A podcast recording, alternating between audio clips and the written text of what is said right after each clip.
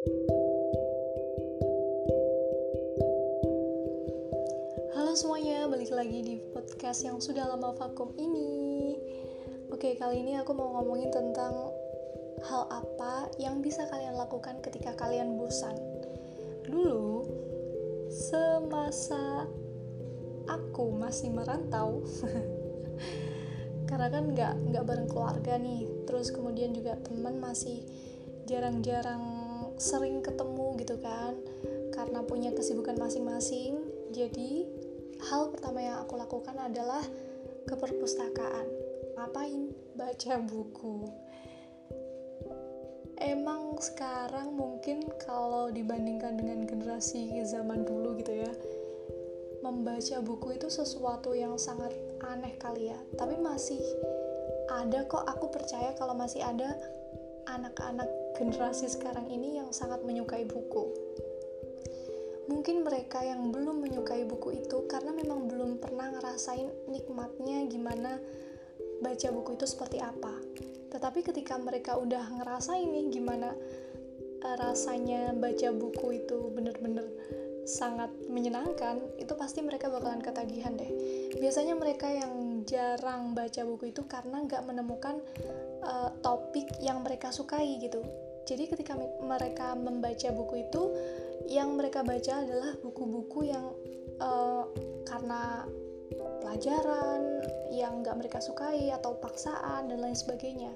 Tetapi ketika mereka menemukan sesuatu yang mereka sukai, tema-tema besarnya, itu pasti mereka bakalan seneng banget deh.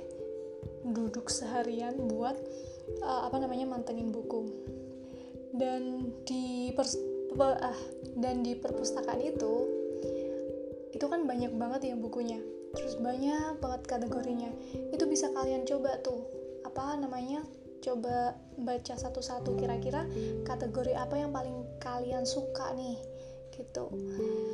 Dan yang nggak paling dan yang paling nggak bisa di lewatan banget ya Allah.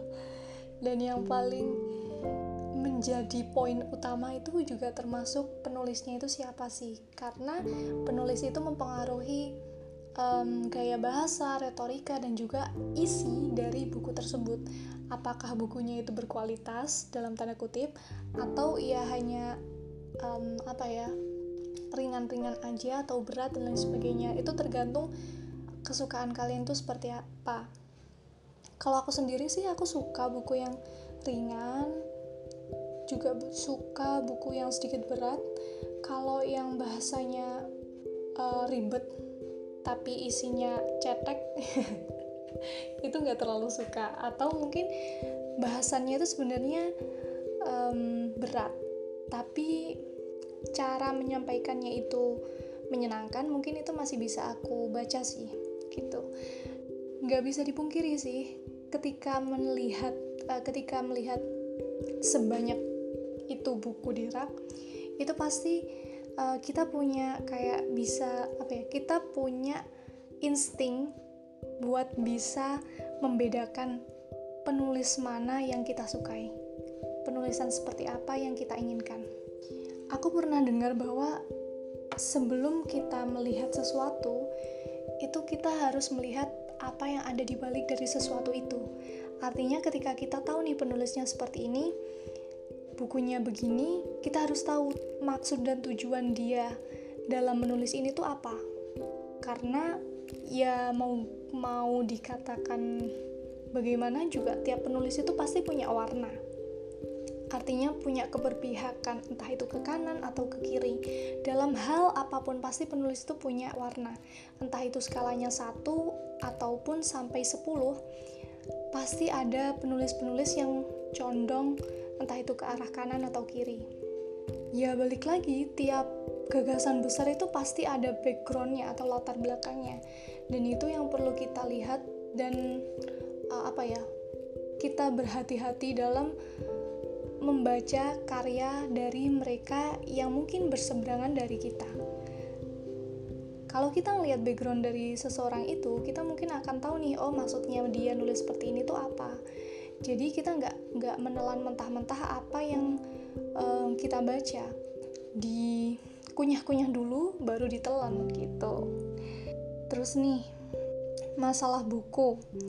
Kalau aku sendiri buku tema buku yang sering aku baca itu ya hal-hal yang bersifat um, apa ya bersifat mengobati asik mengobati hati gitu kan mengobati mental. Karena kan kalau merantau kan itu pasti tekanannya dalam tanda kutip kan berat kan. Karena kuliah um, jauh dari keluarga baru pertama kali jauh dari, dari keluarga gitu kan.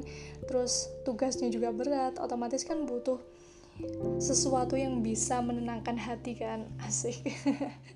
Nah itu salah satunya adalah dengan membaca buku religius yang temanya itu religius gitu ya atau agama lah lebih gampangnya. Tentu balik lagi ke penulis gitu ya. Memang ada penulis-penulis yang aku prioritaskan gitu ya dalam tanda kutip karena udah diketahui nih gimana kiprahnya itu seperti apa atau gaya bahasanya itu aku sukai.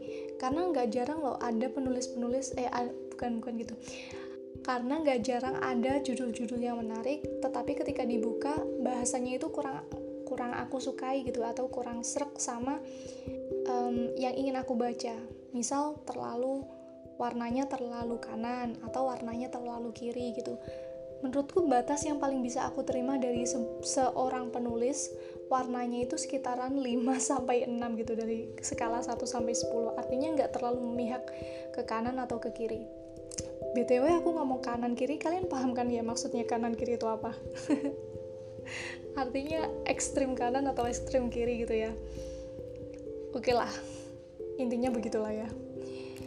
Kemudian um, ketika udah tahu nih penulisnya ini oke, okay, biasanya judul apa pun yang ia tulis itu bakalan aku baca sih karena aku yakin um, pembawaannya yang enak itu bakalan bikin materi-materinya itu akan sampai dengan mudah gitu loh kepadaku. Atau itu bisa menjadi wahana yang sangat menyenangkan untuk didalami gitu kan. Nah di kesempatan kali ini aku juga mau rekomendasiin uh, penerbit dan juga penulis yang mungkin bisa kalian coba yang bisa kalian coba untuk baca dan lihat gitu ya. Kalau masalah penulis menurutku um, itu tergantung selera pribadi ya. Tapi kalau aku sendiri aku suka uh, penulis yang mengutamakan sastra atau retorikannya itu juga cukup bagus gitu. Misalnya kayak uh, Buya Hamka aku suka MH Ainun Najib terus juga suka Terelie lumayan aku juga suka. Siapa lagi ya? Atau kalau enggak itu yang sering muncul di media sosial gitu. Misalnya kayak selebgram yang terkenal retorikanya bagus gitu ya. Misalnya kayak Firsa Besari terus kemudian ada Kurniawan Gunadi, Taufik Aulia, Farah Konita atau penulis-penulis Tumblr. Dan juga Instagram yang terkenal emang keren gitu penulisannya itu aku suka sih. Terus kalau misalkan nih ketika di perpustakaan itu kan banyak banget kan bukunya kecuali kalau emang kalian suka beli buku gitu ya. Tapi kalau buat kaum kaum kismin yang cuma suka baca sekali terus ditinggal pergi gitu kan uh, mending ke perpustakaan aja deh. Karena koleksi bukunya itu banyak banget juga biar meningkatkan minat baca dan literasi masyarakat Indonesia. Oke, okay, kalau misalnya di perpustakaan itu kan nggak semua penulis yang kita inginkan itu ada kan di perpustakaan. Nah, untuk memilah mana buku yang baik menurut aku, itu um, selain penulis, salah satu hal yang paling penting adalah penerbit. Melihat siapa penerbitnya atau apa penerbitnya. Balik lagi ya ke background tadi. Setiap penerbit itu kan pasti punya um, apa ya punya tujuan yang ingin dicapai kan. Maka mereka juga pasti ngefilter nih tulisan-tulisan seperti apa yang mereka inginkan ada di store mereka atau yang mereka terbitkan itu seperti apa. Dan menurutku yang aku paling cocok ada empat penerbit yang aku rekomendasikan bagi kalian yang memang suka sastra dan memang suka um, buku agama gitu ya. Yang pertama adalah Republika. Kedua adalah Bentang. Bentang. Yang ketiga adalah Kuanta. Yang keempat adalah Mizan. Karena menurutku buku-buku yang mereka keluarkan itu nggak pernah zong sih. Atau ketika aku baca um, bahasa yang di apa ya yang ditampilkan itu memang enak buat dibaca gitu kan. Karena ada loh um, buku yang tebel gitu ya yang kelihatannya judulnya menarik terus covernya itu juga kelihatan bagus banget tapi ketika dibaca bahasanya itu nggak sesuai sama minat aku misalnya. Atau um, pembahasannya itu nggak sesuai dengan pemikiran aku.